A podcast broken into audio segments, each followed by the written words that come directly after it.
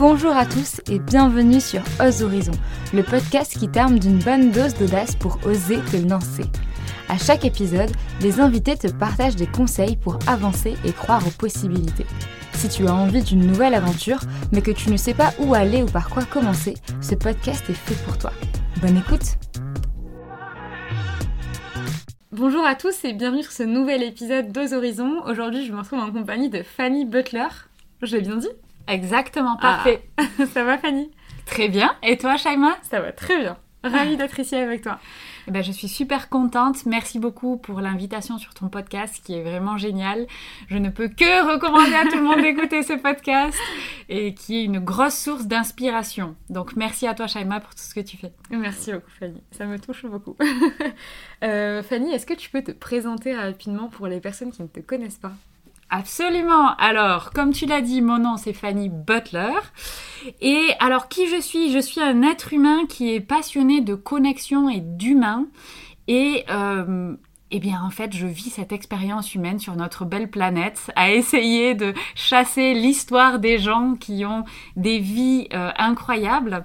Mais si je dois me définir par rapport à mon activité, parce que c'est souvent ce qu'on fait, hein, on dit d'abord euh, qu'est-ce qu'on qu'est-ce qu'on fait dans sa vie.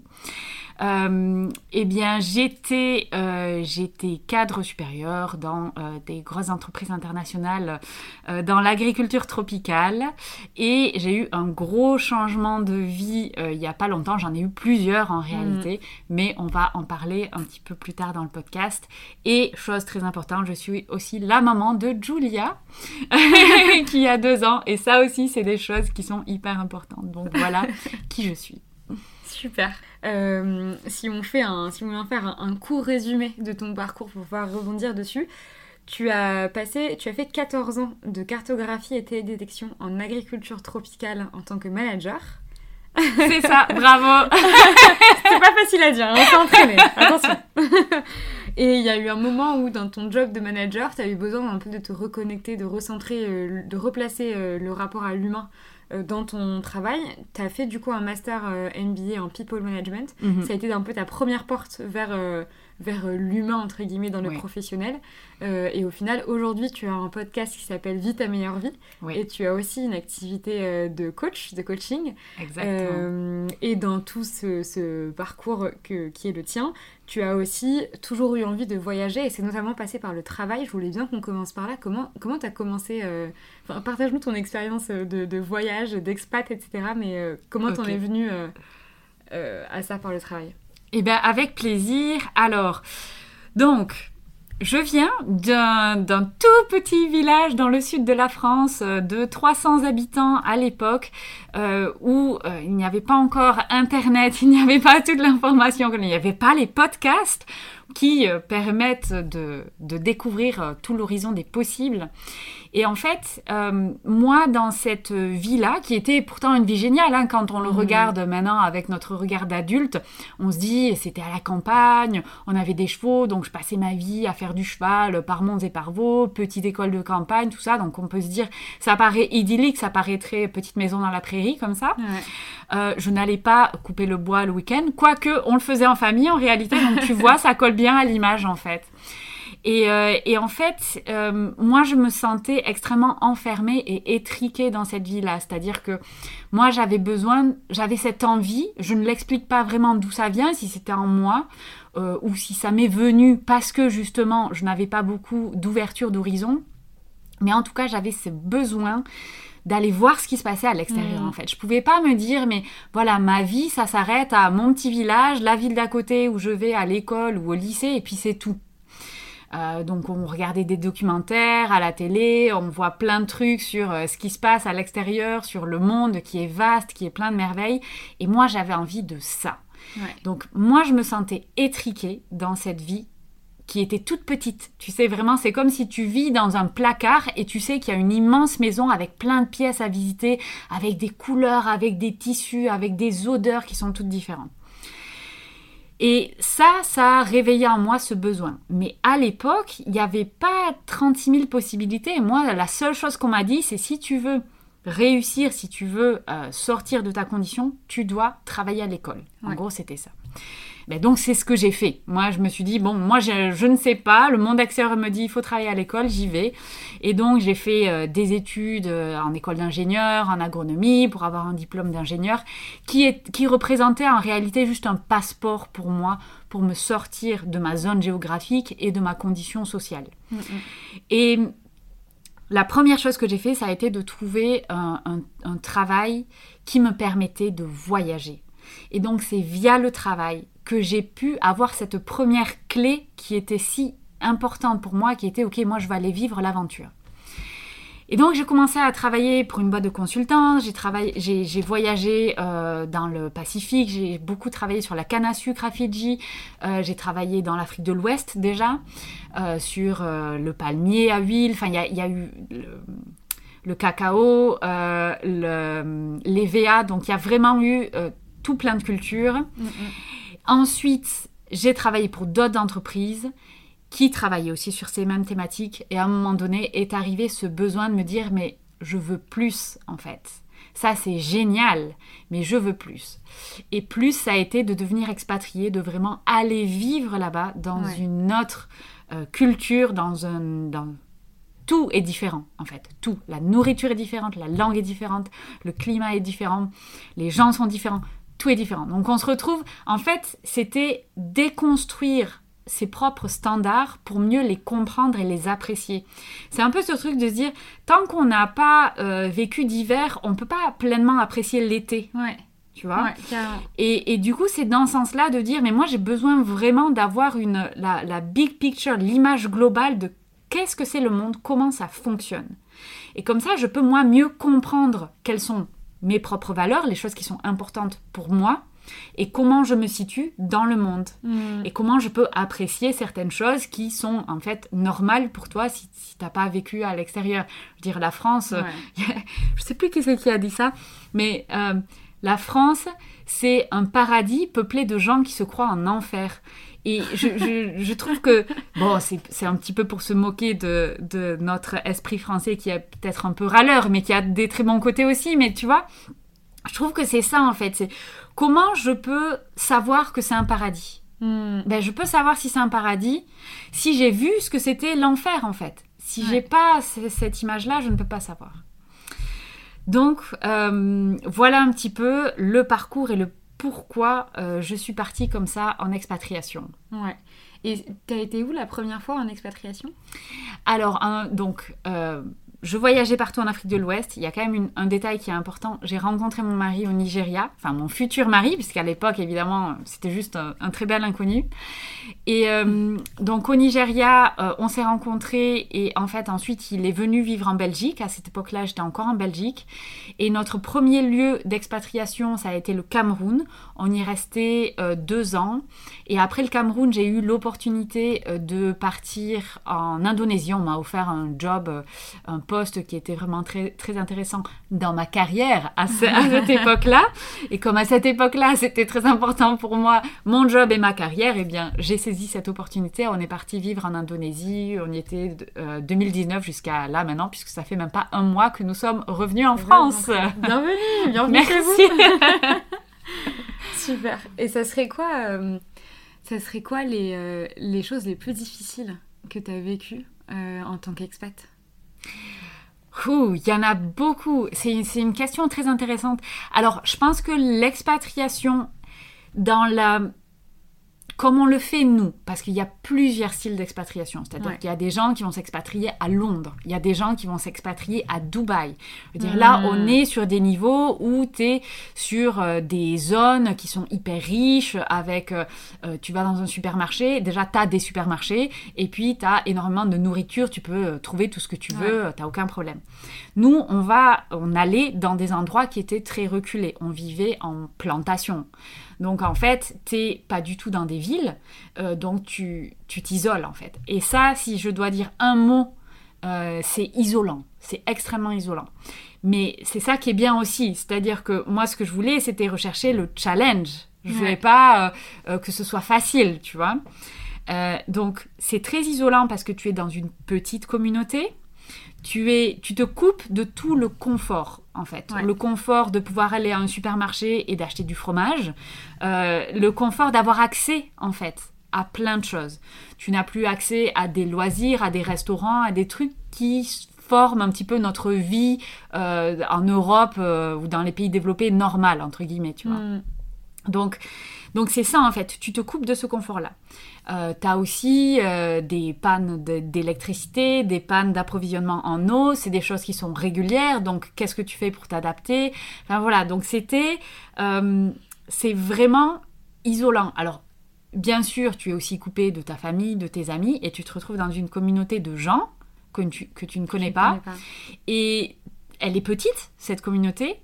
Euh, Il y a une difficulté qui est la barrière culturelle. Euh, c'est difficile de rencontrer. Moi, j'avais cette, cette idée très romanesque de me dire, mais moi, je vais aller vivre dans ces pays, je vais m'asseoir à la table avec les locaux, faire comme eux, on va être super potes. Mm. Euh, ça, c'est juste une image très romantique, mais c'est très difficile dans la réalité de faire ça. Tout simplement parce qu'il y a une barrière culturelle, et si toi, tu es prêt à faire le premier pas, euh, à trouver quelque part un terrain d'entente, il faut que la personne en face soit aussi prêt à faire Ouais. l'autre. Et c'est pas beaucoup de gens, en fait, qui sont, Mm, qui mm, sont mm. prêts à faire ça. Et puis, le- le- voilà, tu es juste une personne, un expat de plus lambda, donc... euh, Ouais. il y a- Donc, donc c'est très isolant, tu vois. Et, et en fait, tu te retrouves avec une communauté de gens. Ben, il y a certains, forcément, tu les aimes pas. Enfin, tu vois, tu vas pas avoir des affinités avec absolument tout le monde. Et j'avais aussi cette idée, qui est de nouveau une idée un peu romanesque, de se dire, mais c'est une communauté de gens, on est ensemble, c'est difficile, Mm. on va, on, on est tous pour un but commun. Enfin, tu sais, un peu ce truc de d'essayer de trouver une communauté, en fait. Mais, mais pas du tout. c'est pas parce que tu es isolé dans une communauté que ça va forcément bien se passer et que tout le monde a, a ces intentions-là derrière. Tu trouves en réalité Ouais. euh, plein de gens qui ont des intérêts complètement différents. Ça peut être, ben moi je suis là euh, parce que j'ai un bon salaire, je m'en fous du reste, tu vois. Enfin, tu vois, des, ou des valeurs qui sont en fait extrêmement différentes. Donc tu dois apprendre à composer avec une communauté qui n'est pas réunie autour de valeurs qui sont communes, mais plus autour d'une situation Ouais. qui est, ben, en fait, on est tous expats ici. C'est ça. Voilà. Donc ça, c'était aussi très intéressant. Clairement. C'est vrai que ça se sent. euh, J'étais en train de me questionner et de me dire. euh, euh, ça doit être, ça doit être pardon, une expérience absolument différente, euh, justement, d'être expat et d'aller vivre dans un autre pays, surtout quand la culture est. Surtout quand il y a vraiment un choc de culture, en fait. Et c'est ce que tu disais, euh, quand es, si tu es expat, mais dans un pays qui reste plus ou moins, entre guillemets, dans des, dans des normes occidentales, Ouais. si on part de, de- de nos références de base, ça n'a enfin c'est pas c'est très confortable au final Oui. euh, de le faire donc c'est pas pas très problématique mais enfin je me questionnais juste sur euh, c'est très différent de d'aller voyager de- je sais pas pendant un mois dans un pays enfin c'est pas du tout le même rapport quoi Ouais, ouais, ouais, complètement différent. Et euh, puisqu'on en, on en parlait euh, un petit peu avant de commencer cet enregistrement, par exemple, la notion de respect. La notion de respect, Ouais. c'est vraiment un truc qui, qui va être mais complètement différent. Et ça, en Indonésie, euh, il m'est arrivé des situations où quelque chose qui nous, quand on discute, on va offenser quelqu'un super fort parce qu'il y a, y a un- les, la culture là-bas, elle est très intéressante parce que c'est des gens en apparence extrêmement calmes, qui sont très patients, mais qui, ont, euh, qui sont très fiers. ouais Et en fait, euh, nous, ce qui va nous, tu vois, on va dire un mot, un truc, euh, ça va, ça va peut-être les offenser très fort, alors que pour nous, c'est rien du tout. Ouais. Par contre, en tant que femme, moi j'adore courir, j'allais courir en short, en t-shirt, mais tu te fais déshabiller du regard, enfin c'est hyper insistant, c'est, enfin, mais et de nouveau, c'est- pas un problème pour eux, c'est pas, euh, c'est pas un manque de respect, mais nous, on va le vivre comme ça. ouais Et donc, j'ai eu des conversations, mais absolument passionnantes avec mon ami euh, Hamdani, qui, euh, voilà, qui m'expliquait tout ça en fait. Et ça, c'est important d'ailleurs, d'avoir quelqu'un qui peut te guider dans toutes les différences culturelles pour t'expliquer. Mais non, en fait, c'est juste que bah, la personne n'a jamais vu euh, euh, de blanc. En plus, tu cours, c'est super bizarre. Il y a personne qui court euh, par euh, 35 degrés dehors. Donc voilà, donc c'est juste qu'il va regarder quoi. Et, et c'est pas un manque de respect. Alors que. Donc, tu vois, les standards sont très, très différents. Et comment tu navigues dans tout ça Et ça, ça peut être très déstabilisant et très euh, usant, en fait. Il y a des fois où, voilà, tu as toutes les bonnes intentions du monde et tu vas blesser quelqu'un Mm, mm. sans le vouloir. Et puis, du coup, dans ton équipe, eh ben, c'est pas terrible, il n'y a pas une bonne ambiance. Eh bien, il faut apprendre à, à accepter qu'on s'est planté, euh, à s'excuser, que c'était pas notre intention, et puis à essayer de reconstruire là-dessus et faire que ça fonctionne, quoi. Ouais. Donc ça, c'est des challenges qui sont très très durs. Après, tu as d'autres challenges qui vont être euh, un petit peu plus... euh, Enfin, un petit peu moins importants, mais style euh, bah, acclimatation, la nourriture. Mm. La nourriture, c'est... Quand tu pars en voyage, tu vois, tu fais mais même un mois de voyage, tu dis « Ah, mais c'est génial, ah, la nourriture asiatique, j'adore ». Ouais. Va en Indonésie quand tu es végétarien et que tu vis dans des endroits reculés où la nourriture c'est du riz avec du poisson ou de la viande. Quand je partais en mission pendant une semaine, une semaine et demie où je me tapais que du riz blanc, à un moment donné, euh, ça fatigue en fait. Ouais. Et ça, c'est des choses, quand on visite, c'est pas un problème. Quand tu vis là-bas, Mm, mm. ça devient un challenge. Ouais, clairement. Mm. Et comment, euh, tu sais, tu parlais de- d'avoir offensé par exemple sans faire exprès une personne de ton équipe donc euh, derrière euh, c'est plus compliqué etc Euh, je, je- en termes de timeline je me- je- j'imagine que le MBA People Management c'était avant l'Indonésie Oui. Euh, qu'est-ce que ça t'a apporté justement en fait en quoi ça, ça a changé ta vision des choses sur le management? Je pense que ça m'a. Alors, dé- déjà, je veux dire Ouais. que celui que j'ai fait, c'était. Il était vraiment moderne. C'était à euh, Solvay euh, à Bruxelles. C'est c'est une école de commerce qui est assez connue. Et en fait, j'ai adoré. J'ai adoré les gens et surtout la manière dont ils enseignaient. Donc, en fait, on était constamment en groupe.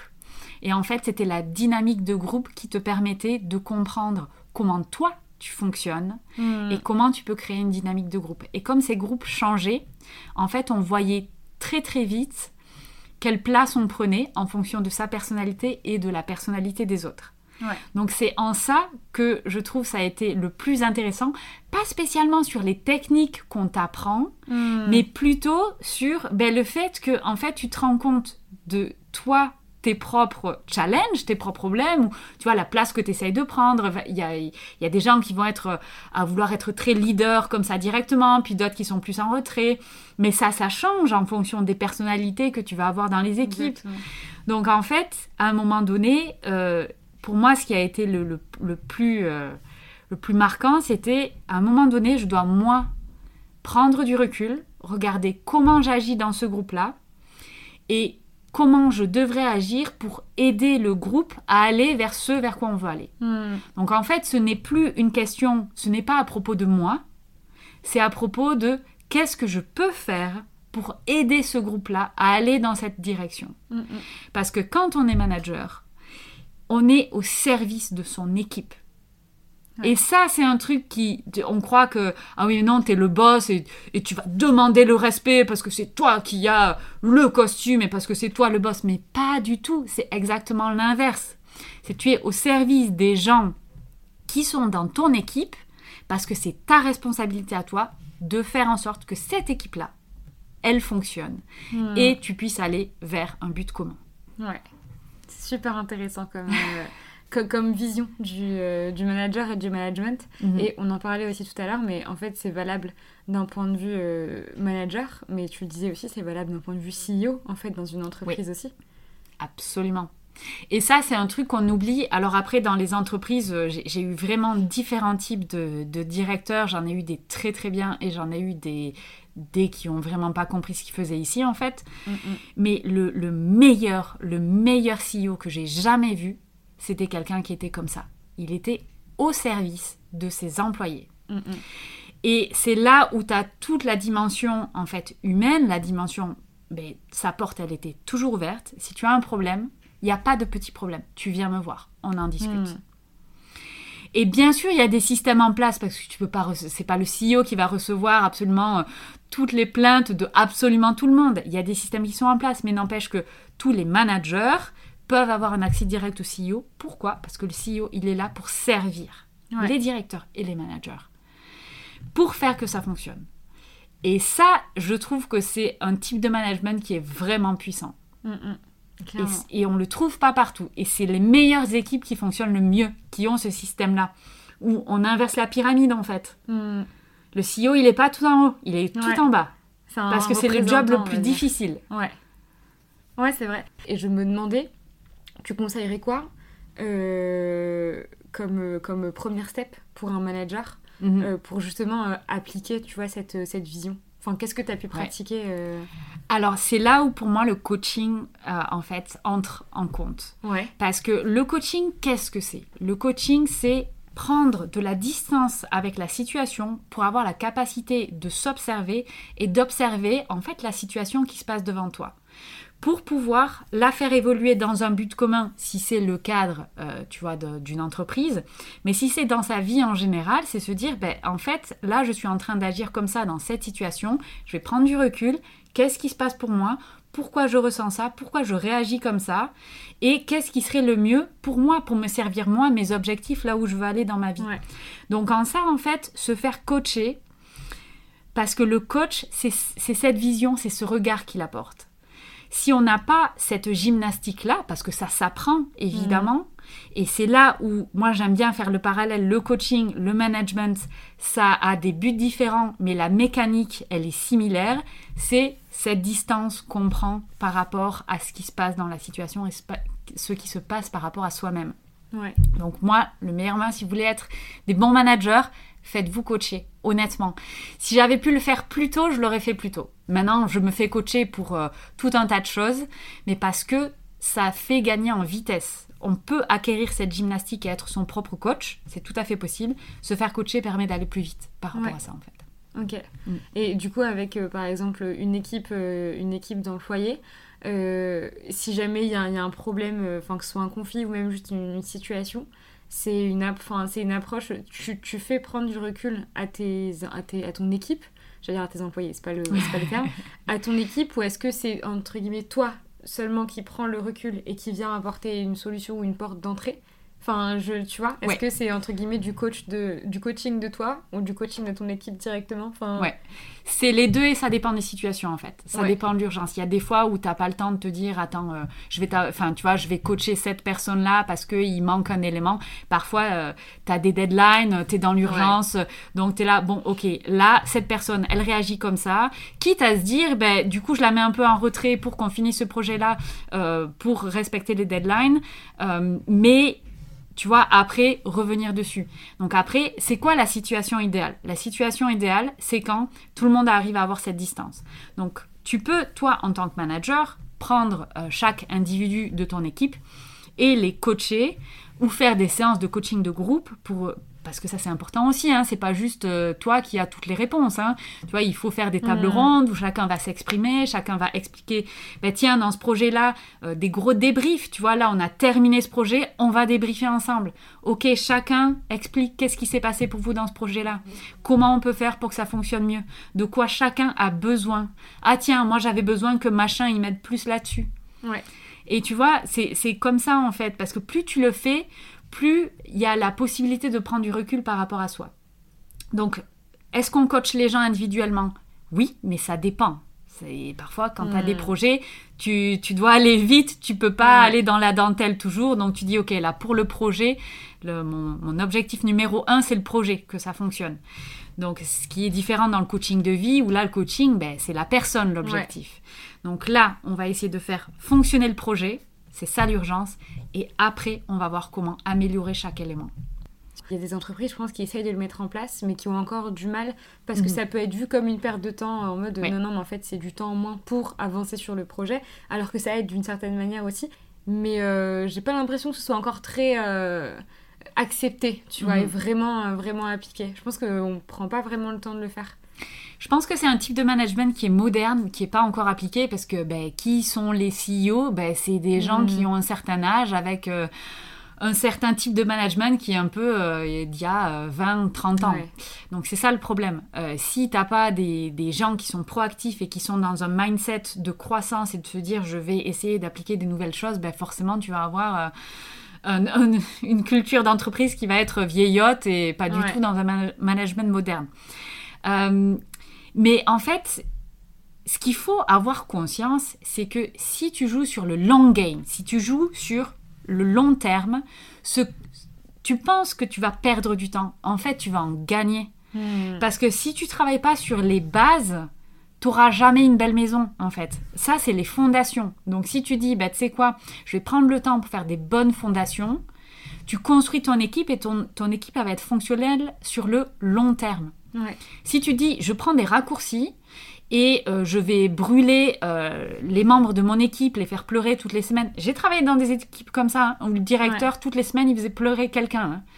Et ben en fait, c'est des gens qui vont rester pas longtemps. Ouais.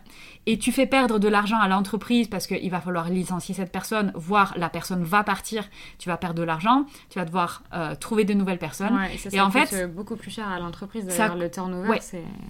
Donc ça, c'est un- le turnover, c'est généralement un bon indicateur. En fait, Mm, si tu as des entreprises avec un gros turnover, c'est qu'il y a, pff, y a un problème quelque part. Ouais, clairement. En fait, ça me faisait penser à un sujet dont on a parlé aussi en off. En fait, on, on a commencé, c'est toujours, c'est toujours comme ça. On commence à discuter des sujets super intéressants, le micro est off et tu te dis, ah mais punaise J'aurais dû enregistrer, ouais, c'est vrai. Mais on en parlait tout à l'heure sur le fait que finalement, là, ce, que, ce dont tu nous parles euh, d'un point de vue management et coaching, c'est aussi, quand tu dis prendre du recul, je l'entends aussi, être capable de, de se regarder en face. Tu sais, Oui. on en parlait. Oui, absolument. Donc se, reg- se regarder en face dans sa vie et, euh, et j'aime bien l'expression toujours avoir en check sa boussole intérieure en fait. Euh, et donc ça, c'est donc dans notre discussion précédente, c'était vraiment euh, pour expliquer que une trajectoire de vie, c'est une trajectoire de vie et on va pas avoir les mêmes envies à 20 ans, à 30 ans, à 40 ans. Et c'est hyper important de toujours checker qu'est-ce que nous, on veut vraiment. Et c'est pour ça que c'est très parlant avec le nom de ton podcast, oser, parce que ça demande du courage. Ça demande du courage de se regarder dans le miroir et de se dire, tu sais quoi, qu'est-ce que je veux vraiment aujourd'hui? Est-ce que je suis vraiment heureux Et il faut tout le temps, tout le temps être en check avec ça. Et je vais prendre mon exemple euh, personnel là sur, euh, sur la trajectoire, puisque je te disais ça, j'ai travaillé quand même pendant quar- 14 ans en entreprise. À cette époque-là, qu'est-ce qui était important pour moi? Euh, Mon job. J'ai adoré faire mon job. J'ai adoré voyager aux quatre coins du monde. J'ai adoré aller dans les hôtels 5 étoiles. Euh, c'était c'était une expérience incroyable. Franchement, Mhm. c'était génial. Aller dans les grandes conférences, euh, rencontrer des, des experts internationaux. Et franchement, c'était génial. Mais Ouais. c'était génial. Moi, ce qui me parlait le plus, évidemment, c'était le côté humain, l'aventure humaine. Et qu'est-ce que je voulais? Je voulais avoir de l'impact. Ok, le job que je faisais, c'était un job à impact sur le développement durable. Donc, je travaillais dans le département sustainability. Donc, vraiment hyper important dans les plantations industrielles. Comment on fait pour développer une plantation et que ce soit dans le respect de l'environnement. Mais ça, c'était vachement bien à 20-30 ans. Après, après avoir investi autant de temps, autant d'énergie, j'ai dû faire face à une réalité qui a été, bah, d'une part, euh, je suis devenue maman, qui était un des Mm. plus beaux moments euh, de ma vie, Mhm. et me, me prendre quelque part en pleine face, pardon l'expression, le fait que, ben, en fait, euh, là, j'avais plus trop envie d'aller au bureau de 7h à... euh, 18h le soir et me dire euh, je vois ma fille euh, deux heures par jour euh, dans le meilleur des cas Ouais. Euh, parfois les week-ends je suis pas là parce que je dois voyager. Et en fait moi qui étais si investie dans justement cette carrière avoir de l'impact voyager vivre des aventures j'ai vécu des aventures incroyables. J'ai été dans la forêt avec des pygmées à la recherche de nids de chimpanzés. Enfin je veux dire c'était des expériences géniales. Et c'était dans, dans le cadre de mon boulot. Ouais. et, euh, et en fait, d'un coup, mais alors d'un coup, ça s'est installé petit à petit, évidemment, mais j'avais plus envie de ça. J'avais envie d'être avec ma famille. J'avais envie d'être plus cool. J'avais envie de moins voyager. J'avais Mhm. envie d'autre chose. Et devoir dire à son cher petit mari, qui m'a quand même suivi pour... euh, Enfin, il a tout quitté pour euh, me suivre, suivre ma carrière, suivre nos aventures, nos voyages. C'est devenu non, mais c'était quand même une envie qui était très forte en moi, tu vois. Mm, mm. Et devoir leur dire, ben, tu sais quoi, chérie, en fait, euh, j'ai plus envie de ça maintenant, c'est aussi une difficulté. Il faut avoir l'audace, il faut oser se dire, ben, les choses changent avec le temps et c'est OK. Ouais. J'ai le droit de changer. C'est pas parce qu'on est parti sur une carrière de un truc qu'on est forcément limité à ça. Ouais. Ça, je pense que avec ta génération, c'est les choses qui changent aussi. il y a un petit peu plus d'ouverture, il, y a un petit- il y a un horizon des possibles qui est un petit peu plus euh, large que ce que Mm. j'avais moi à mon époque. Mais en tout cas, il faut toujours se dire ne jamais se limiter. Et c'est ok de se dire, bah, tu sais quoi, oui, j'étais euh, au summum euh, à me dire, ben voilà, maintenant je peux demander des postes de direction. le- voilà, tu vois, ça y est, Ouais. ça y est, on y est, tu sais. on est dans la réussite sociale. Tu, tu coches toutes coches les les cases, c'est bon. Et en fait, c'est plus ce que tu veux aujourd'hui. Et ben c'est ok. Et le changement, on l'a fait. Est-ce qu'il y a de l'incompréhension vis-à-vis de mon entourage? Absolument. Comme il y avait beaucoup d'incompréhension du fait qu'on voulait voyager aussi. Ouais. Mais ça, c'est l'entourage. Tu vois, il y a forcément de l'incompréhension. On est tous différents. Et, et c'est pas grave. Et c'est pas grave. Et oui, euh, quand je vais avoir des discussions, il y a des gens qui vont me dire Oh, oh là là, mais t'as investi 14 ans, mais quel dommage Mais en quoi c'est dommage? Génial, j'ai eu 14 ans d'une Ouais, expérience hyper enrichissante. Et ben aujourd'hui, je vais faire autre chose. Ouais. Et ça va être tout aussi génial. Et comme ça, tu vois, ça fait pas super classe de se dire Oh ben voilà, tu fais ton podcast et t'es coach. Oh là là, oui, alors niveau social, là, euh, t'as fait une chute euh, du dixième étage. Mais non, c'est tout le contraire. C'est on construit dessus, en fait. Carrément, ça me fait penser à... J'avais une discussion comme ça avec une amie, c'était pas d'un point de vue professionnel, c'était d'un point de vue relationnel, euh, enfin relation amoureuse, où on se disait, mais tu sais, quand il y a une rupture, généralement, on te regarde toujours en disant, ah mais c'est dommage, vous étiez bien ensemble quand même. Et où en fait, euh, euh, mon amie me disait, mais, mais en fait, j'en ai marre qu'on me dise, c'est dommage, si on a arrêté. Mhm. C'est que en fait, c'est j'aimerais bien que quand je la prochaine fois que je dis à quelqu'un, ben on s'est séparés, qu'on me dise ah mais euh, bah, tr- félicitations. Comme, Ouais. comme on te dit félicitations quand tu te mets en couple, quand tu te maries, quand tu as un nouveau job, etc. Mais dans le sens où, en fait, c'est une, une autre étape. Ça veut Mhm. dire qu'on a, on a vécu ce qu'on qu'on avait à vivre, on a appris ce qu'on avait à apprendre, et en fait, bah, c'est une nouvelle porte. Donc félicite-moi pour cette nouvelle porte, tu vois. Enfin, en fait, euh, là, c'est très... Enfin, sur des sujets Mhm. très personnels, mais ça revient au même. C'est se dire, mais euh, ah, faut arrêter. Enfin bon, c'est... Mais je suis tout à fait d'accord. C'est- en fait, il faut être à l'écoute. Et les besoins de chacun sont différents. Et je pense qu'à partir du moment où on a accepté ça, on a accepté l'idée que on est tous uniques. Notre meilleure vie, elle a tous une forme, mais complètement Mm. différente. Et en plus, cette meilleure vie-là, elle va changer. Exactement. Donc c'est ok. Et aujourd'hui, tu es peut-être très bien avec telle personne, et peut-être dans 10 ans, tu sais quoi, vous serez les pires personnes pour être ensemble. Et c'est ok. Vous avez vécu ce que vous aviez à vivre, comme tu as dit. Et c'est très bien aussi de se dire, ben, bravo, tu as eu l'audace d'être honnête avec toi-même. Et il y a euh, une chose que j'adore, euh, qui est le, le miroir des responsabilités. On est responsable de sa vie et de ses choix. Mm. Et en fait, on doit avoir cette gymnastique de se dire je me regarde dans le miroir et je me demande vraiment de moi à moi, est-ce que là ça me convient la situation dans laquelle je suis? Mm, mm. Sans se soucier de l'extérieur. Oublie Ouais. le bruit du monde. Est-ce que de toi à toi, t'es OK avec ça? Ouais. Et si la réponse est non, le jugement des autres, on s'en fout. La vie des autres, c'est la vie des autres. Mm. Ça concerne les autres, ça parle des autres. Mais tu dois savoir toi ce que tu veux. ça rejoint cette notion de comment tu gères la peur, dans le sens où, Mhm. et je reprends tes mots, hein, encore une fois c'était en off, mais où je disais quand quand il y a une peur, c'est qu'il y a quelque chose qui parle en toi, en fait. Mhm. C'est qu'il y a quelque chose qui est important pour toi à cet endroit-là. Et, euh, et, et c'est difficile en vrai de, de, de se couper justement de tout, surtout que les peurs en général, elles sont aussi quand même beaucoup reliées à l'extérieur. Oui. En fait, en fait, on se construit depuis qu'on est petit par rapport à notre entourage, notre famille, notre milieu social, euh, l'école, ce que la société nous dit. Et, et en fait, tout ça va créer des certaines formes de peur. Par exemple, moi, mes parents ont jamais voyagé. Euh, forcément, j'étais terrifiée la première fois que je suis partie Ouais. en voyage toute seule. C'était vraiment un truc énorme pour quelqu'un. Si j'avais eu des parents qui voyageaient tout le temps, Ouais. ça aurait été rien. Ouais, Mais carrément. pour moi, c'était, ça faisait hyper peur. Mais n'empêche que ça faisait peur. Pourquoi? Parce que c'était l'inconnu. J'étais dans un milieu social, dans un, dans un environnement qui a fait que c'était pas une norme.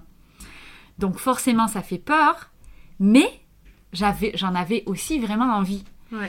Toujours checker ses peurs parce que c'est des très très bonnes indications comme quoi il y a quelque chose d'important pour nous. Alors je mets à part, euh, tu vois, les, les, les peurs ou tu vois qui seraient justifiées Oui. ou qui ça ça donnerait un risque ou ça qui serait risqué par rapport à soi, tu vois, il faut écouter ce genre de peur. Je veux dire, Ouais. n'allez pas euh, sauter d'un pont, ah, je vais, euh, je vais dépasser ma peur. On parle pas de ces peurs-là. On parle vraiment de la peur de se dire, mais tiens, ça, par exemple, tu vois, quelqu'un qui veut, euh, une femme qui veut partir en voyage solo et qui a peur.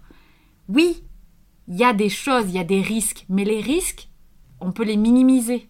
Hmm. Et est-ce que le vivre et avoir ce risque que tu peux minimiser ne vaut pas mieux que ne pas le faire et vivre avec le regret de jamais l'avoir fait Je veux dire, on est quand même là, on est quand même sur Terre sur, pour un court instant, hein, c'est un claquement de doigts. On a très peu de temps et en plus on ne sait pas combien de temps on a. Ouais. Personne ne le sait. Hein, Peut-être demain il peut nous arriver quelque chose, alors c'est pas pour faire peur ou quoi, hein, il- mais c'est une réalité. On ne sait pas combien de temps on a. Donc il faut vivre chaque jour comme si c'était le dernier, mais planifier comme si on avait le temps. Parce qu'évidemment, il y a des choses qui se construisent sur la durée.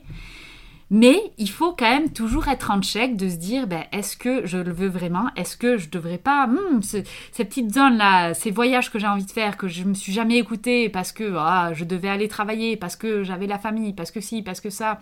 Mais ça, ça me fait peur, mais j'ai envie d'y aller.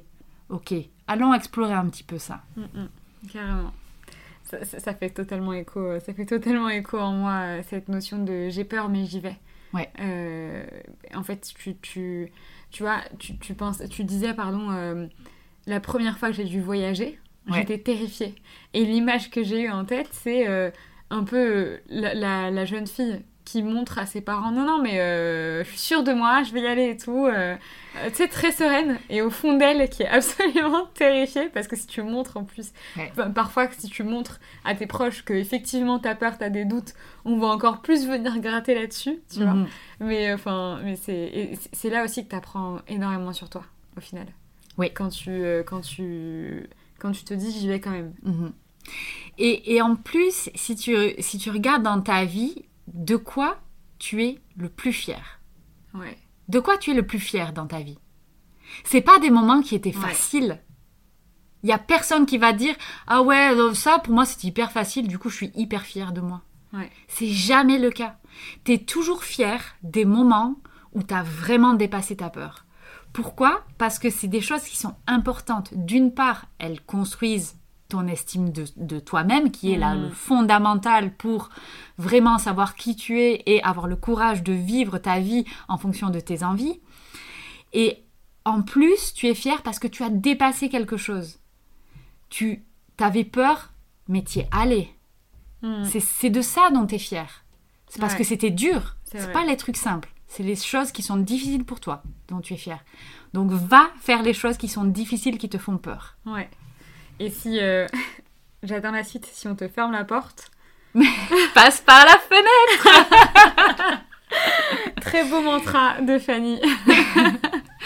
Oui, ça c'est ça c'est vraiment des choses aussi euh, qui rejoignent si tu as vraiment envie de faire quelque chose, tu le feras. Ouais. Et c'est pas parce que on te dit ou que tu crois que la porte elle est fermée que tu peux pas y arriver. Ouais. Si la porte elle est fermée, eh ben tu passes par la fenêtre. Et il y a toujours moyen, et ça je vais prendre un exemple sur euh, moi le, job que je voulais absolument. Quand, euh, quand j'ai, enfin, j'étais entre deux jobs et il y avait euh, un client, je me disais mais vraiment cette entreprise elle a l'air très chouette, j'ai envie d'aller voir ce qui se passe là-bas. Eh bien je suis allée les voir, ils cherchaient pas du tout quelqu'un. Et je leur ai dit vous savez quoi, regardez, vous avez besoin de moi. Parce que ça, ça et ça, ça fonctionne pas dans, vos, dans votre entreprise. Vous avez besoin de créer ce département qui vous permettra d'avoir ça, ça et ça. Ouais. Et ils m'ont engagé. Et c'est comme ça que j'ai commencé à être expatriée. Ouais. C'est via cette entreprise. Donc j'ai mis, euh, c'est pas que j'ai mis le pied dans la porte, c'est je suis passée par la fenêtre. Ouais. Et en fait, euh, et c'est la même chose pour, euh, si, si tu veux qu'on parle de comment j'ai obtenu une bourse de thèse pour faire un doctorat. Bon, finalement, ça s'est pas très bien passé le doctorat en lui-même, mais ça c'était aussi un très bel exemple de oser. Euh, L'histoire, c'est que après mes études, donc quand j'ai fini mon école d'ingénieur, j'avais mon diplôme en poche, génial. Je n'avais aucune idée de ce que je voulais faire, comme 99% de la population. Et euh, de ce fait, je prends en gros la voie du milieu bon, je vais faire une thèse. Tu vois, la thèse, t'es quand même un peu toujours à l'université, Hmm. euh, mais Ouais. tu travailles un peu, enfin, tu sais, c'est un peu l'entre-deux, tu Ouais. vois, genre le non-choix, en oui, fait. Exactement, le non-choix. Tu n'acceptes pas de, de, de passer à une autre étape. Exactement. Et en fait, Je j'avais suis un peu dans postulé. cette situation-là. C'est un peu en mode, euh, Hmm, c'est ma dernière année, mais j'ai pas trop envie de... Bon, on va voir. Mais les opportunités vont venir et en fait, tu peux tester. En fait, il faut vraiment voir ça comme le laboratoire de la vie. Tu peux tester plein de choses. C'est en fait à la phase de ta vie où tu peux tester tout. Ouais. Parce que tu as beaucoup moins de contraintes, forcément. Tu vois, que ce soit des contraintes géographiques, familiales et compagnie. Donc, c'est vraiment le moment où tu peux tester le plus de choses dans ta vie. Donc, moi, j'ai envie de dire, prends, dès que tu as un truc où tu dis ça, ça me parle, vas-y et teste Ouais. tu ne peux pas te tromper en fait. Parce que tu vas devoir vivre plein de choses différentes. C'est comme ça que tu vas savoir vraiment euh, ce que tu aimes. Euh, Moi, regarde, il m'a fallu 14 ans pour me dire, mais en fait, ce que j'adore dans euh, tout ce que j'ai fait, c'est l'humain. Ouais. Bon, ben, j'ai fait euh, scientifique et j'ai fait une école d'ingé euh, en cartographie et télédétection. Je veux dire, le truc n'a aucun rapport, quoi. Maintenant, je veux faire de l'humain. Ok. mais alors, j'ai perdu le fil, du coup. Qu'est-ce que je disais la bourse pour Oui. la thèse. la bourse pour la thèse. En fait, ça, et, et- et ça va avec le titre de ton, de ton podcast qui est Oser. Euh, en fait, ce que j'ai fait, c'est. J'ai postulé à plusieurs thèses. Et il y a une thèse où j'ai été retenue, blacklistée. Il y en avait plusieurs, mais il y en a une où on ne savait pas si on allait avoir les subsides. Donc, on part sur l'autre. Et en fait, je, je passe toutes les épreuves jusqu'à l'épreuve finale qui est euh, de faire un oral. Seulement, je ne sais pas ce qui s'est passé, je n'ai pas reçu l'information comme quoi c'était un oral où il fallait présenter, en gros, sur le sujet de ta thèse, comment tu pensais mener ta recherche. Ouais. Je ne savais pas. Moi, je pensais que c'était un entretien où tu allais parler avec des gens. Entretien de personnalité. euh, Exactement, un truc un peu classique pour voir si tu, ton- tu corresponds en fait avec euh, ceux qui recherchent. hmm. Et euh, je suis arrivée là-bas, la fleur au fusil, rien de préparé, pas de PowerPoint, rien du tout. Il y avait une autre candidate qui était là et qui était euh, hyper préparée. Elle avait son PowerPoint, elle était en train de réviser ses fiches dans le couloir juste avant de rentrer. Et moi, j'arrive comme ça dans le couloir. Ah ben tiens, bonjour, Ah ben, qu'est-ce que tu fais? Je suis en train de réviser. Puis là, je commence à discuter un petit peu et je comprends que euh, c'est pas du tout un entretien, c'est vraiment une présentation. Tu arrives, tu es sur euh, une petite estrade, tu as ton projecteur, euh, tu as euh, 7 ou 8 personnes en face de toi qui sont ton Mm. jury avec euh, une tronche, tu sais, hyper sérieuse et pas sympa du tout. Et vas-y, présente ton truc, quoi. Donc là, à ce moment-là, grosse panique à bord. Et, euh, et la peur au ventre, je me dis, mais ça y est, c'est la catastrophe, j'ai rien. Comment je peux euh, réussir euh, Mm. cette histoire-là? Ça y est, c'est foutu. Et en fait, là, je me suis dit, ben, j'ai deux possibilités. Soit je laisse tomber et je dis, ben, désolé, je me retire du game parce que, en fait, j'étais pas préparée, j'ai pas reçu l'email, tu vois. Soit je me dis, eh ben, je le tente, en fait, qu'est-ce que j'ai à perdre?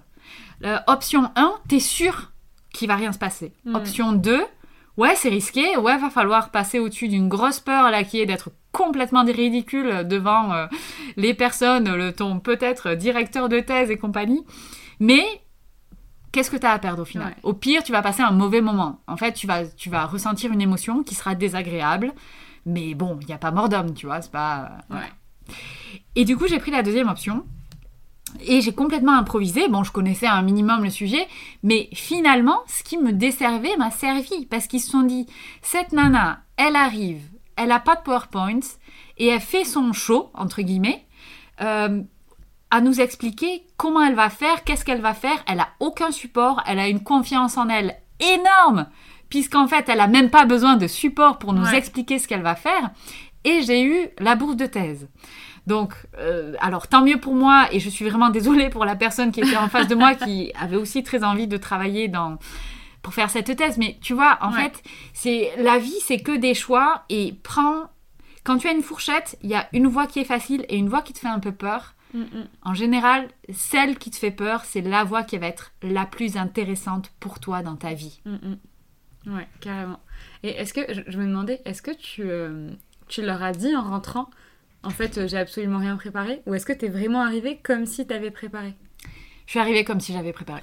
Ok. Comme si c'était euh, 100% mon idée de me dire, ben en fait, euh, Pas de, pas de PowerPoint. euh, pas de. PowerPoint. Je Et vais ils vous fait la remarque?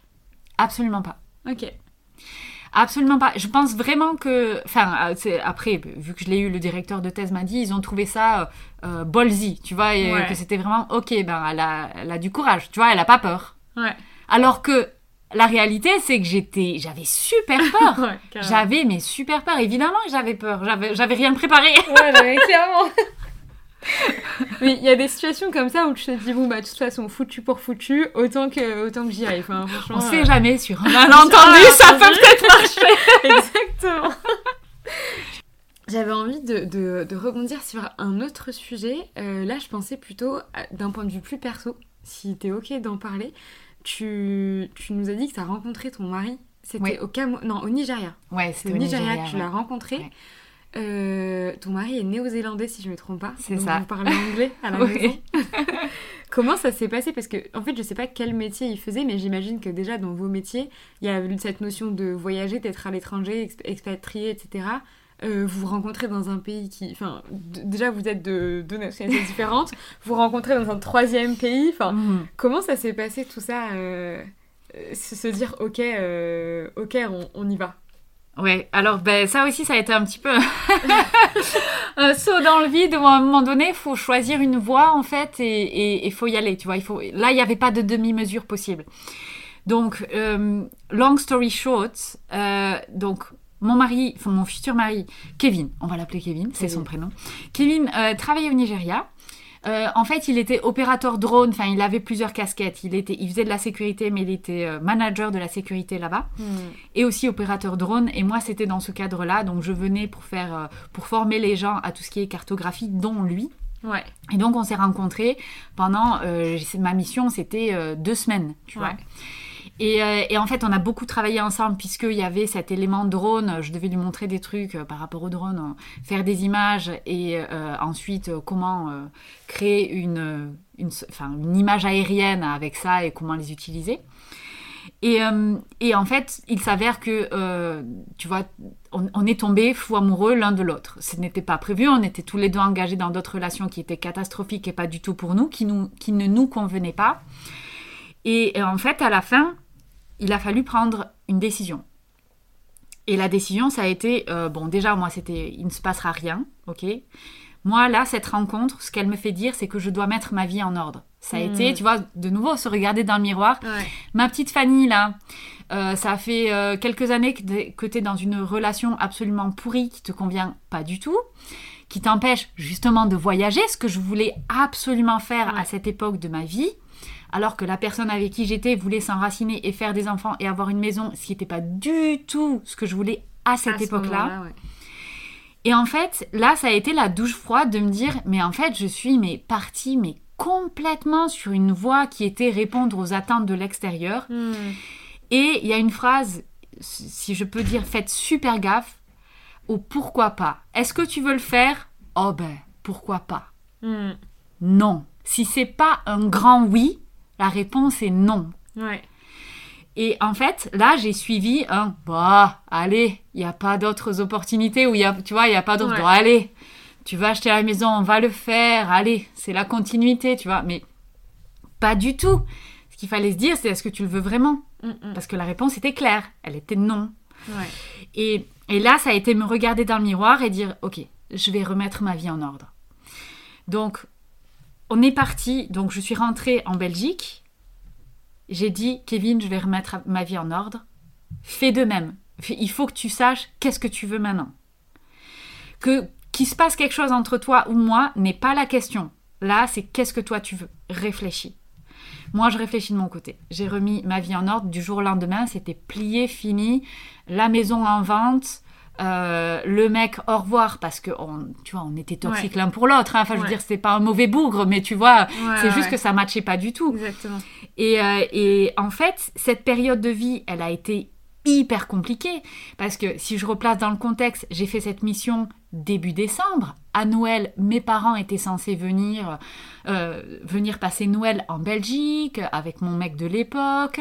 Donc il a fallu, tu vois, je suis rentrée, en gros c'était plié fini, hein, tu vois. Ouais. Euh, et euh, il a fallu tout annuler, donc toute la fin, tu vois, ça a fait un, Un beaucoup de boom, vagues dans mon entourage. D'un coup, moi, je me retrouve à la rue puisqu'il n'était plus de question qu'on vive dans la même maison. Donc, vu que c'était moi qui avais pris la décision, ben, c'était moi qui étais dehors. Donc, euh, j'avais nulle part où aller. Enfin, bref, c'était un bazar. Donc, c'était très dur. Et je n'ai jamais été autant en accord avec qui j'étais. C'est comme si le train se remettait sur des rails et d'un coup c'est fluide. Et en fait, quand tu es, dans, quand es en accord avec toi-même, même si ta vie extérieure, elle est difficile, et eh ben en fait, tu as une énergie de dingue et tu es mm. heureux. Et c'est une époque où j'ai dû me payer. Donc, je devais payer une maison, un appartement. Euh, j'avais un tout petit salaire. Euh, j'avais euh, deux chevaux dont je m'occupais. Enfin, bref, c'était la cata. Et c'est l'époque où, en plus, j'ai fait mon master en cours du soir. C'était une époque incroyablement dure au niveau des challenges de la vie. Et en même temps, c'était une époque qui est une des plus belles époques de ma vie. Si tu me demandes de quoi tu es fière, ben, je suis fière. Je suis hyper fière d'avoir fait ça, d'avoir eu le courage de m'écouter et de dire, ben, tu sais quoi, en fait, cette vie-là, ne me convient pas. Hmm. Donc, on va faire des changements. Et, donc avec Kevin, Kevin a fait la même chose de son côté. Et puis on s'est retrouvés à Paris puisque c'était euh, en gros à mi-chemin entre la Belgique et lui, il avait, il pouvait avoir des vols directs jusqu'à Paris. On s'est retrouvés. et là, entre la Belgique et la Nouvelle-Zélande. plus proche non, alors il était au Nigeria. C'était un vol direct entre, euh, entre le Nigeria et, et la France. C'était le plus facile, ouais. C'est pas du tout à mi-chemin. Mais, mais du coup, voilà. Et lui a fait le même travail de son côté. Et en fait, on s'est retrouvés et on s'est dit, bah, maintenant, qu'est-ce qu'on fait? Tu vois, maintenant qu'on qu'on a remis de l'ordre dans nos vies, qu'est-ce qu'on fait? Et on a décidé tous les deux, ben voilà, que c'était, on était, les émotions, les sentiments qu'on avait l'un pour l'autre étaient trop importants pour être ignorés et que euh, on aurait plus regretté de pas essayer en fait. Et résultat, euh, ça fait sept ans qu'on est ensemble, on a une fille absolument magnifique, on est hyper heureux. Euh, sept ans après, on est fou amoureux l'un de l'autre, on a vécu des, des, aventures absolument incroyables. Donc, tu vois, je veux dire, c'est pour moi cette expérience-là, ce qu'elle me dit, c'est que il faut être en accord avec soi-même. Ça aurait pu ne pas marcher, mais c'était pas ça l'important. L'important, c'était de remettre sa vie en ordre. Parce qu'il y a quand même un truc. Remettre sa vie en ordre et tenter des choses, tenter ne veut jamais dire que ça va fonctionner. Par contre, tu peux tenter quelque chose que tu aimes et peut-être ça va pas fonctionner, ou tenter des choses que tu n'aimes pas, et là que ça marche ou que ça marche pas, les deux vont ne, pas convenir en fait. Donc, fais des choses que tu veux vraiment faire. C'est ça l'idée. C'est check ta boussole intérieure qui va te donner la direction et être en mm. écoute avec ça. Et ça vous a, ça vous a, parce que deux semaines c'est super court, mais je, me demandais ça vous a pris combien de temps entre le moment où vous vous rendez compte qu'il euh, y a quelque chose, vous vous dites je vais remettre ma vie en ordre et Paris Il y a eu trois semaines puisqu'en fait on s'est retrouvé à Paris pour le Nouvel An. Ok, super rapide en vrai. Et, Super rapide. Ouais. Mais parce qu'en fait, quand, et ça de nouveau, quand tu es en accord avec toi, quand tu t'écoutes vraiment, les décisions, elles sont évidentes. Ouais. Si c'est pas un grand oui, c'est non. Donc en fait, les grands oui, ils sont toujours là. C'est juste qu'on n'a pas appris à les écouter. Donc les décisions, prendre des décisions, quand tu sais t'écouter, ça va rapidement. Ouais, clairement. Mm. Le pouvoir de l'intuition, de savoir l'écouter. Ouais. Le truc que je dis à mes proches quand je vois quelqu'un qui, dans mon entourage, qui n'arrive pas à prendre une décision, et je lui dis, mais en vrai, il y a une voix en toi. Tu sais que mhm. c'est celle-là. Mhm. Juste, euh, on n'a pas l'habitude de l'écouter. C'est laquelle Si tu commences à te poser la question, c'est là où tu as tout ton mental et toutes tes peurs qui commencent à arriver. Donc, tu as ton intuition. Ton intuition, c'est les cinq premières secondes. Hmm. C'est pour ça qu'on dit, si tu veux, les, il y a une technique qui s'appelle, euh, pendant les 5 secondes, euh, on, va dire, euh, c'est, tu as une décision à prendre, tu comptes 5, 4, 3, 2, 1, boum, tu la prends. Et en fait, en 5 secondes, t'as pas le temps que ton mental vienne commencer à te dire Oui, mais attention, si tu fais ça, ta famille, elle va pas être contente. Ah, mais où est-ce que tu vas aller vivre? Ah, tu vas plus avoir d'appartement. Ah, ça va être la galère financièrement. Oui, oui, à tout ça. Oui, c'était dur. Et ça n'a jamais été aussi facile de le faire. Mm, mm. Parce que c'était vraiment ce que je voulais faire. Donc, tu vois, c'est Ouais. laisser la vrai, place à l'intuition et ces peurs qui arrivent après, c'est toutes les constructions Mm, mm. qu'on a eues euh, par, de par notre développement, c'est ce qu'on disait tout à l'heure. Donc, écoute tes peurs. Si ça te fait peur, c'est qu'il y a un enjeu pour toi. Ouais. Et si c'est pas un grand oui, ça veut dire que c'est non. Mm, Bon, c'est un peu Ouais. flippant. Hein. Sur une grosse décision, je te dis, oula, 5 secondes pour y réfléchir, c'est quand même. euh, Et mais en même temps, essaye- mais franchement, moi j'invite tout le monde à le faire. Mais ne serait-ce que, ok, tu notes, tu notes cette idée-là, c'était quoi ta, ta première Ouais. impression en fait? C'était Ouais. quoi? Après, tu pourras revenir dessus. En général, quand tu as des grosses décisions à faire dans ta vie, c'est peut-être pas en une seconde, tu vois. Oui. Mais, mais note, mais c'était quoi ta première impression en fait? Ouais. Celle qui n'était pas polluée par toutes tes peurs. Et je suis tout à fait d'accord avec toi. Tes peurs, elles sont là pour te préserver. Tes peurs, en fait, c'est tes meilleurs amis. Mm. Tu le sais pas, mais c'est tes meilleurs amis qui vont te desservir la plupart du temps. Ouais. Elles te desservent parce qu'elles veulent te laisser dans ta zone de confort. Elles veulent éviter que tu souffres. Peut-être que tu as eu des expériences par le passé qui ont créé ces peurs-là. Donc c'est tout à fait justifié d'avoir peur. Mais au final, ben en fait, c'est pire de ne pas essayer de, de répondre à ces peurs et de leur dire ah oui, ok, je vais écouter mes peurs, que de pas essayer et Mm. pas les démonter, il faut les prendre par la main. Il faut vraiment avoir conscience du fait que les peurs, c'est c'est nos amis, elles sont là pour nous, pour nous faire du bien, mais elles sont Ouais. là pour nous laisser au même endroit. Ouais. Et c'est ça, où- c'est là où ça devient un problème en fait. Ouais. Carrément. Parce que si on veut vraiment profiter de notre expérience euh, d'humain sur cette planète, il faut vivre des expériences. On peut pas vivre des expériences si on reste paralysé par la peur. Mais les gens qui, qui ne font rien, qui n'avancent pas, sont rarement heureux. Ouais. Et en plus de ça, tout évolue de toute façon. Donc tu vas le subir. Les changements, tu vas les subir. Donc soit tu avances, tu évolues, tu essayes d'être curieux, tu essayes de faire avancer ta pensée, soit ben, tu restes là à rien faire et si tu es heureux comme ça, ben écoute très bien, change rien. hein. Je veux dire, le but Mm. c'est de vivre une vie intéressante. hein. Ah, Donc si tu es heureux, de toute façon, tu pas ce podcast. Mais, Mais si tu écoutes Horizon, c'est que quelque part en toi, tu aimerais bien oser certaines choses qui te font peur. Mm, mm. Eh bien, le meilleur conseil que je peux donner, c'est écoute tes peurs. Et s'il y a quelque chose qui te fait peur, va gratter un peu plus. Ouais. J'adore. Ça sonne comme une conclusion. c'est vrai non, mais en vrai, ça sonne comme une conclusion. Et est-ce que, est-ce que toi, tu penses qu'aujourd'hui, tu es heureuse?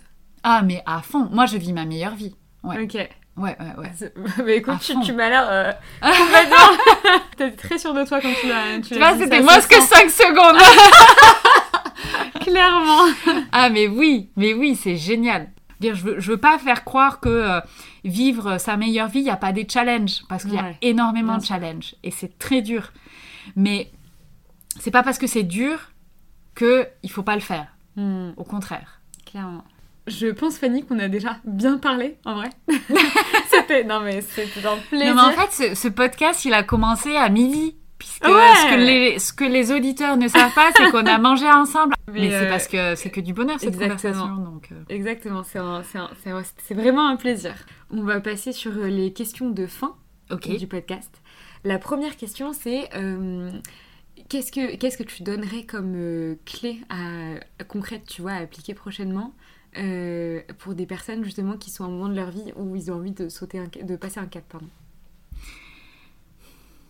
Genre le On en a donné principal. plein. Ouais. C'est compliqué, on en a donné plein. Euh, Mais je vais en donner un autre qui est peut-être... Il faut arrêter de se poser des questions, en fait. Dès qu'on se pose des questions, c'est là où on va commencer à négocier avec soi-même. Et il faut arrêter ça. Ouais. Tu vois, on n'a pas le temps de se dire ah oui, mais oh, je peux pas le faire. Non, non, fais-le. Mm. Et en fait, il y a un slogan qui c'est terrible parce que c'est un slogan de marque évidemment. Donc, just do it. Ouais.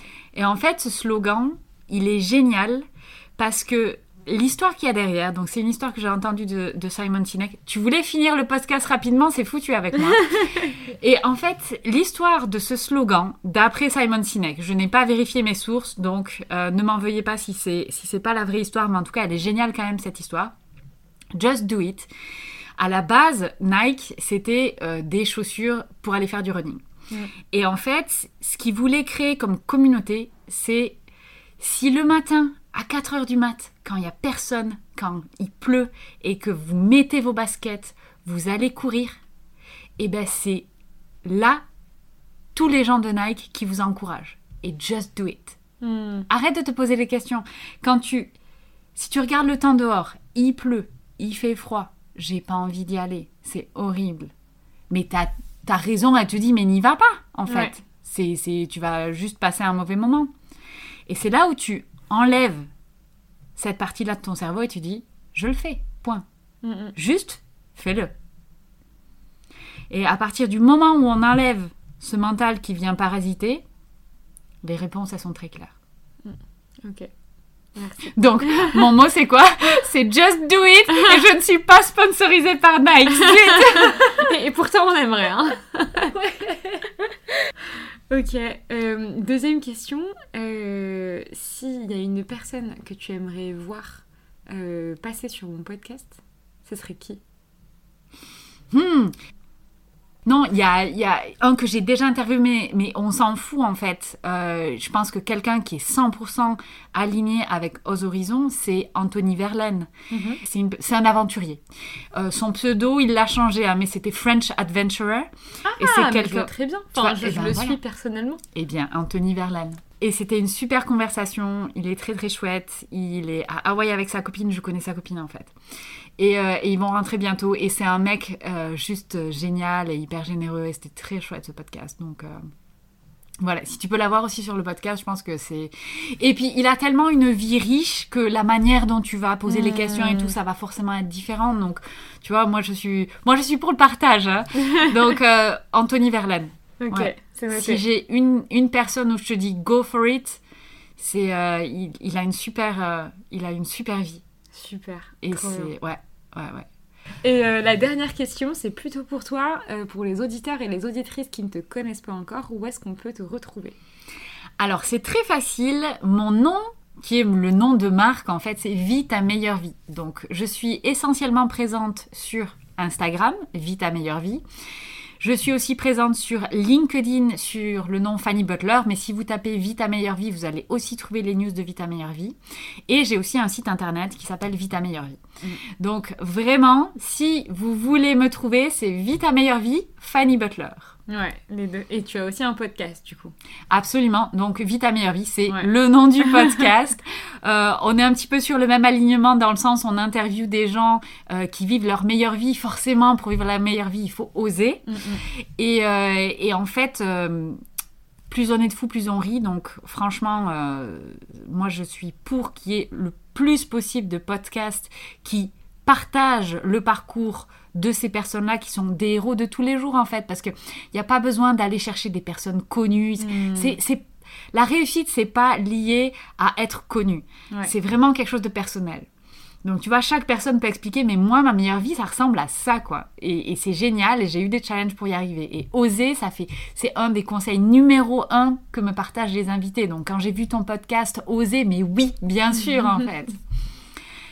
Et laisser, bien sûr, un petit commentaire, 5 étoiles, sur le podcast de Shaima, Oz Horizon, et sur le podcast Mais ta meilleure vie. Exactement, ça nous soutient énormément. Les Ouais. gens s'en rendent pas toujours compte, mais ça soutient énormément d'avoir des, des, des avis euh, qui, sont, qui sont écrits. Donc merci à ceux qui, qui l'ont fait. Je te remercie énormément, Fanny. Vraiment, j'ai adoré notre échange. C'était hyper intéressant et inspirant, donc euh, merci beaucoup. Écoute, le, le plaisir est 100% partagé. Moi, j'adore les rencontres, la connexion. Donc, pour moi, c'est parfait. Et rencontrer euh, des collègues, des collègues podcasteurs, c'est juste génial. Donc, merci à toi, Shaima.